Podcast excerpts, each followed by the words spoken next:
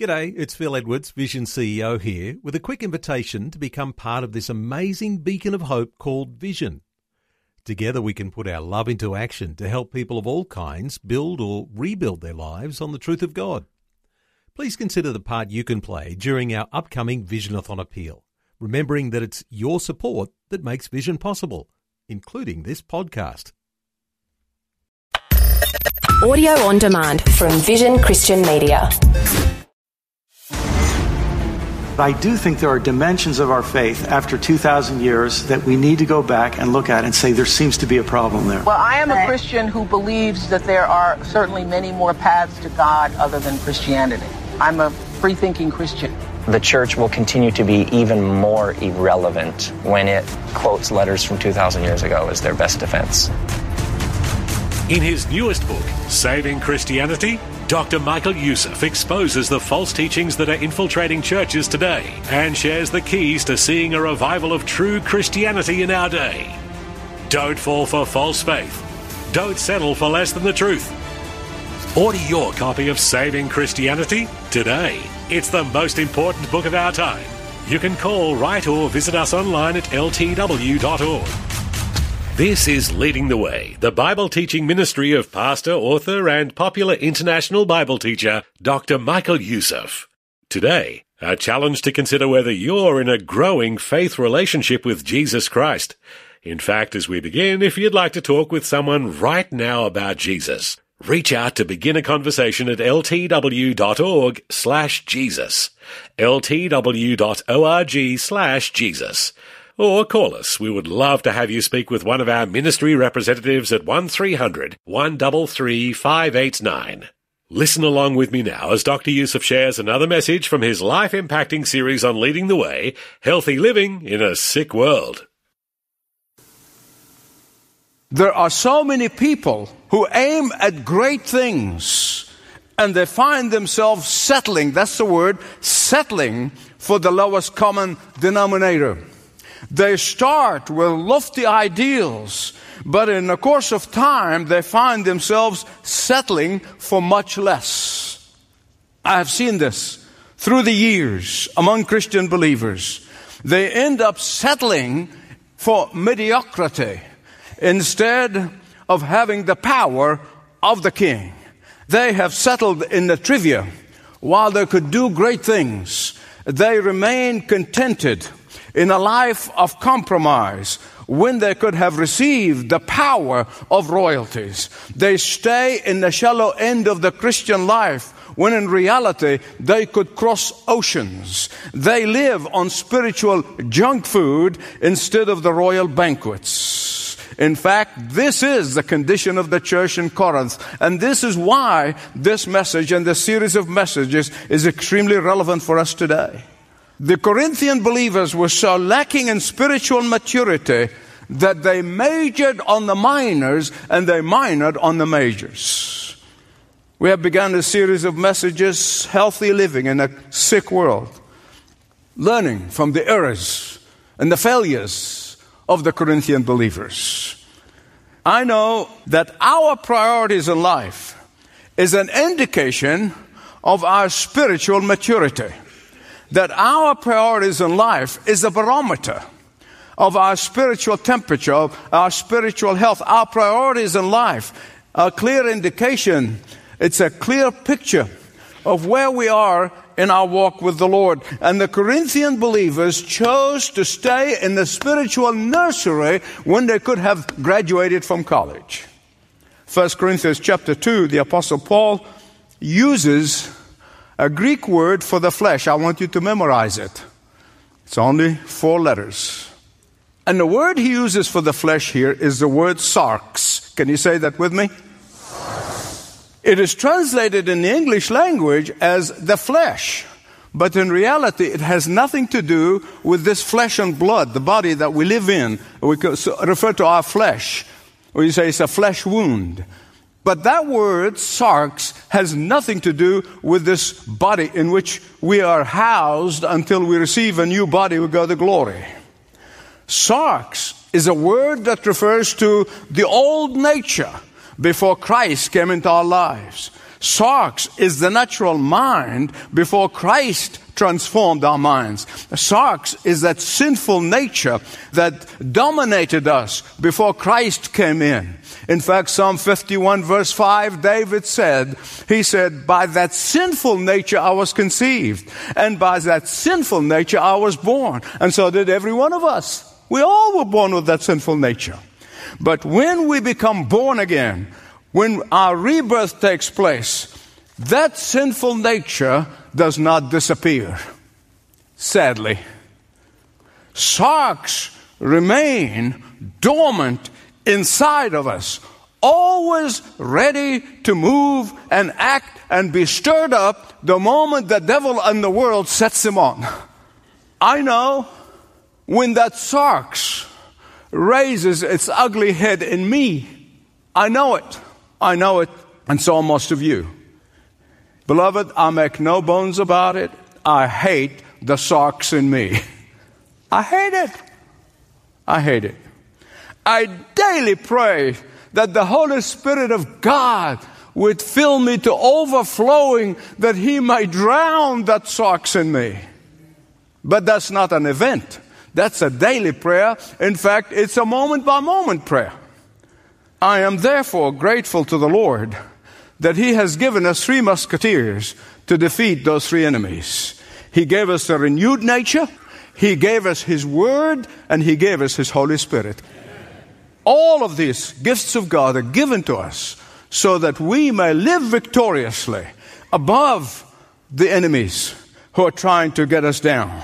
In 1 Corinthians chapter 1, verse 18, in fact, if you look from verse 18 all the way to 2:16, to the end of chapter 2, you're going to find that the reason the Corinthian believers were not united in Christ, that they were not united in the vision that God gave them, is because they've allowed the sarx to run wild.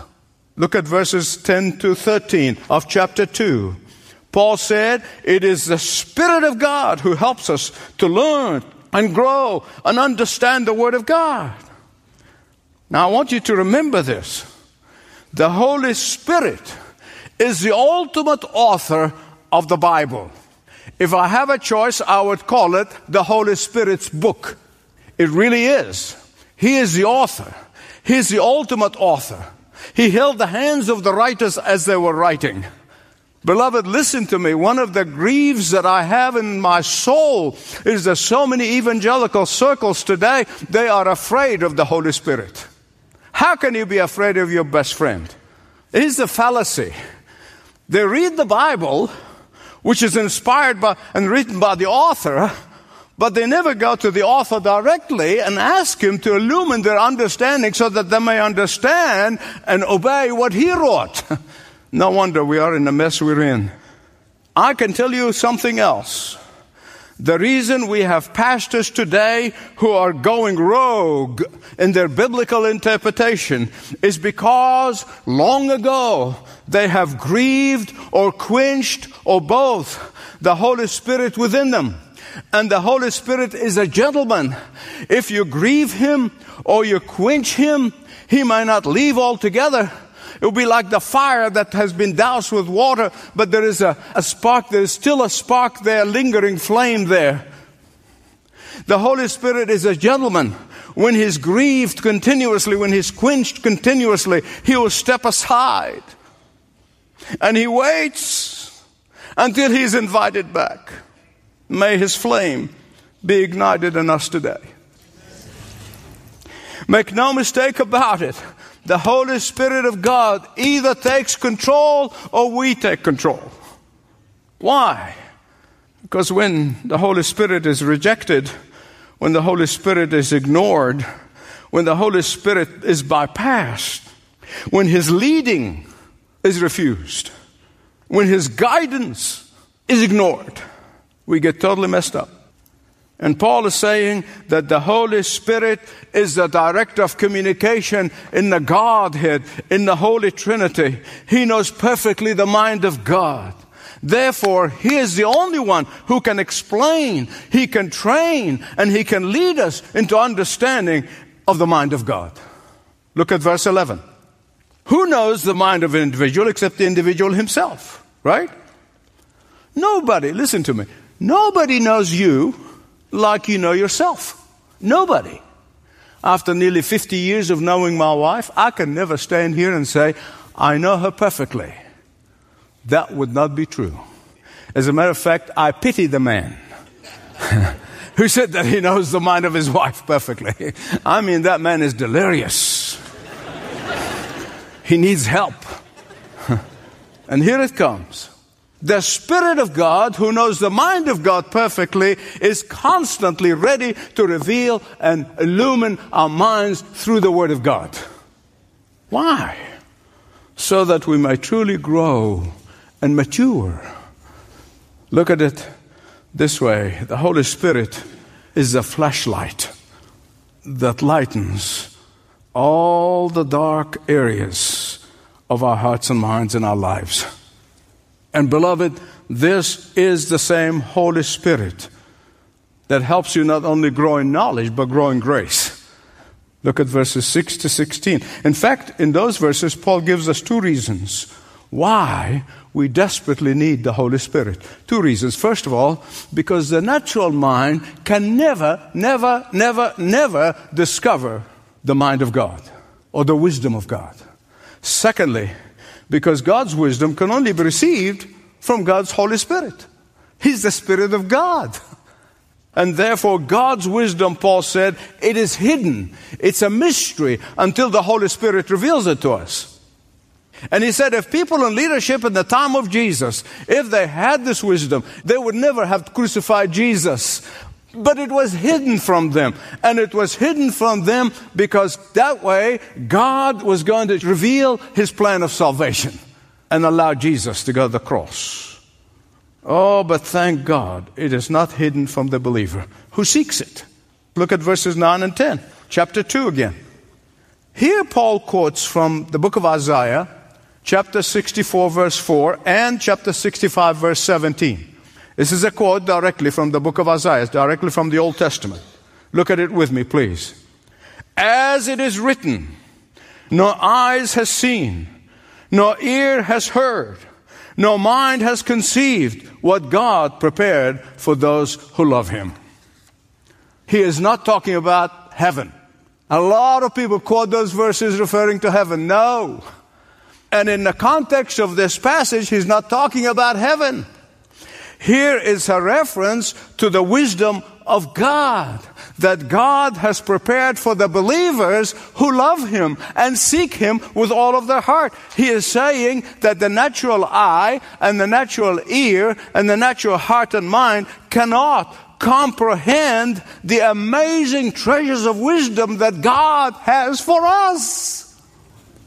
And His wisdom is only prepared for those who love Him with all of their hearts. Hear me right. Whether objectively or subjectively, man cannot discover God's wisdom. Beloved, God's truth cannot be observed by the natural eye. It cannot be observed by the natural ear. No matter how sophisticated, no matter how brilliant the mind is, God's truth, God's plan, God's wisdom is hidden from the natural man. It is hidden from the natural mind, but it is not hidden from His children who seek Him with all of their hearts. Secondly, God's divine wisdom is divinely communicated to us by the Holy Spirit. And the first step He takes is to reveal the wisdom of God and showing us that we are sinners and going to hell and we need to be saved. While the Holy Spirit may use human agents, somebody who witnessed to us, somebody who brought you to an evangelistic event, somebody who has done something, God uses human, or the Holy Spirit Himself uses human agents. But also the Holy Spirit used human agents when they were writing the Scriptures. There are certain revelations were given only to them. As they were writing, the Holy Spirit jumped in the ink. Verses 12 and 13.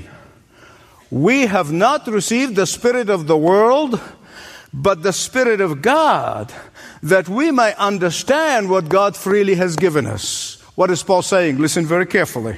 He is speaking about the verbal inspiration that the Holy Spirit gave to every one of the writers of the Old and the New Testament. When he talks about we and us here in this particular area, he is referring to the biblical writers who received the revelation and the inspiration directly from the Holy Spirit. It's not just illuminating their mind to understand what is written. He gave them something completely fresh.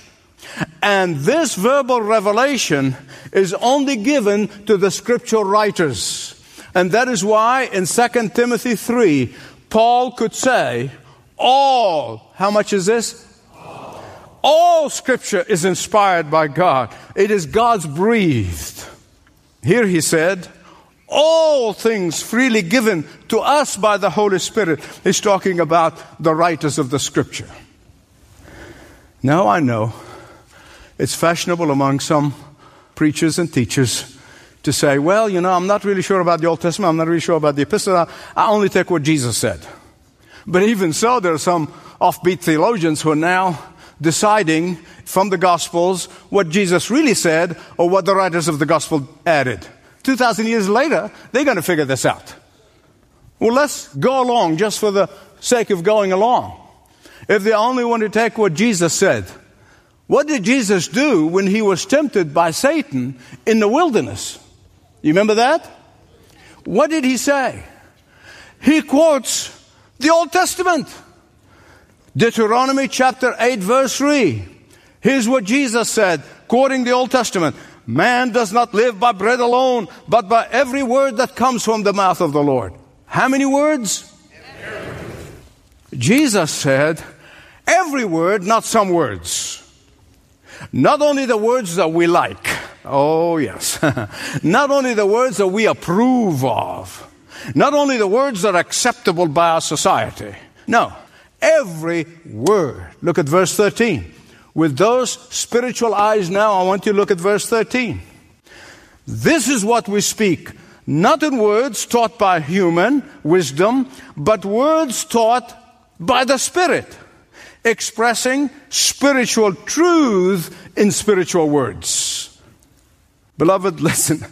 Whatever you do, do not listen to anyone who tells you that some of God's Word needs to be detached from our lives, or that there are some parts of the Bible where we need to be unhitched from its authority. Listen to me. I know there are some people in this church who are criticizing me when I point out the falsehoods that are being preached. And they said, why do you have to do that? Because there's no shepherd worth his sandals that would not warn the sheep when there's poison around.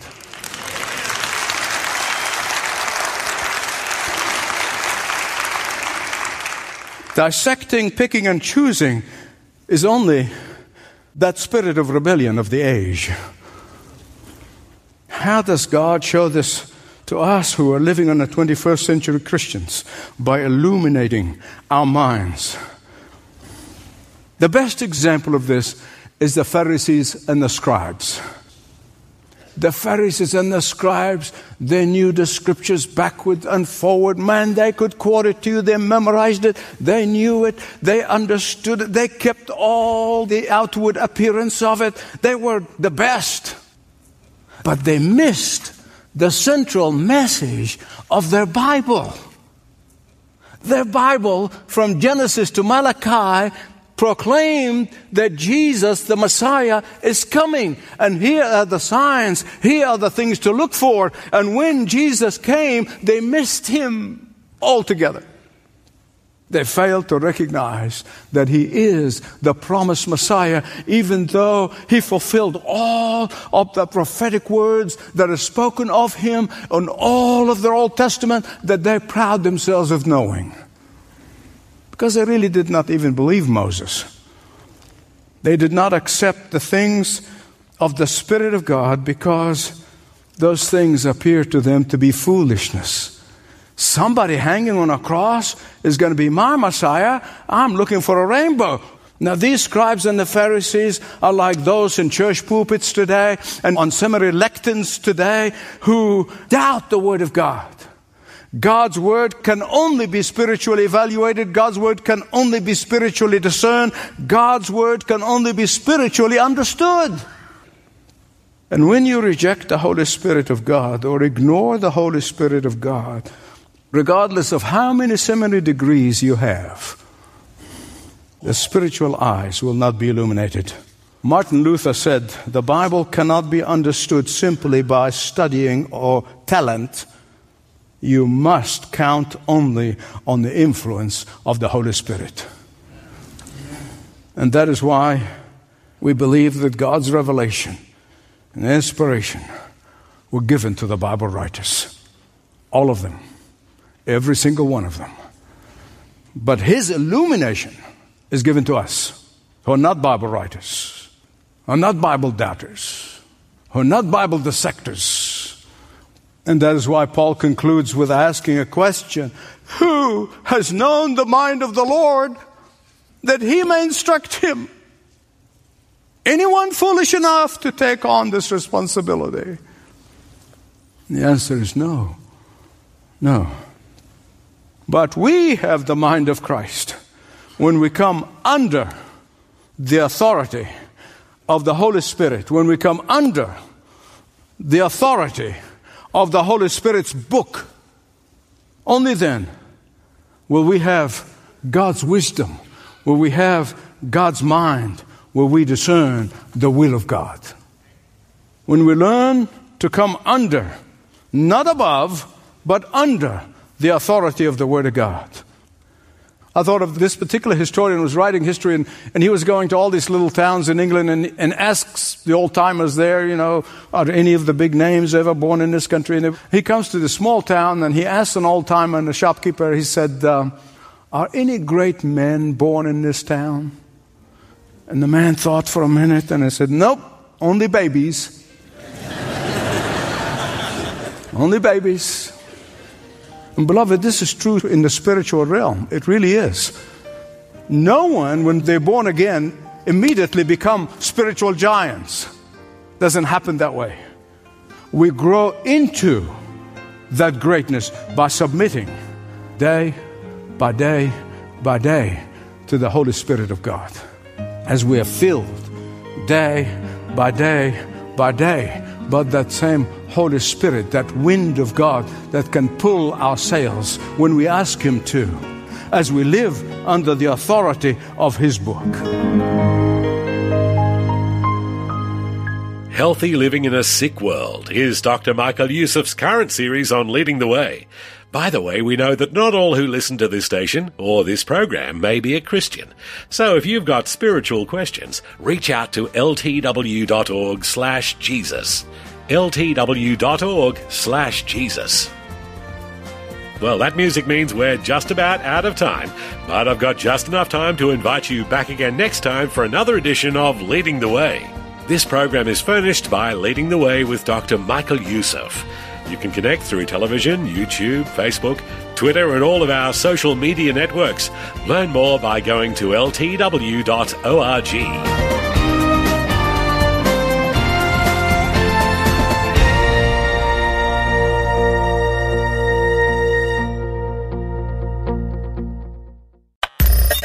Thanks for taking time to listen to this audio on demand from Vision Christian Media. To find out more about us, go to vision.org.au.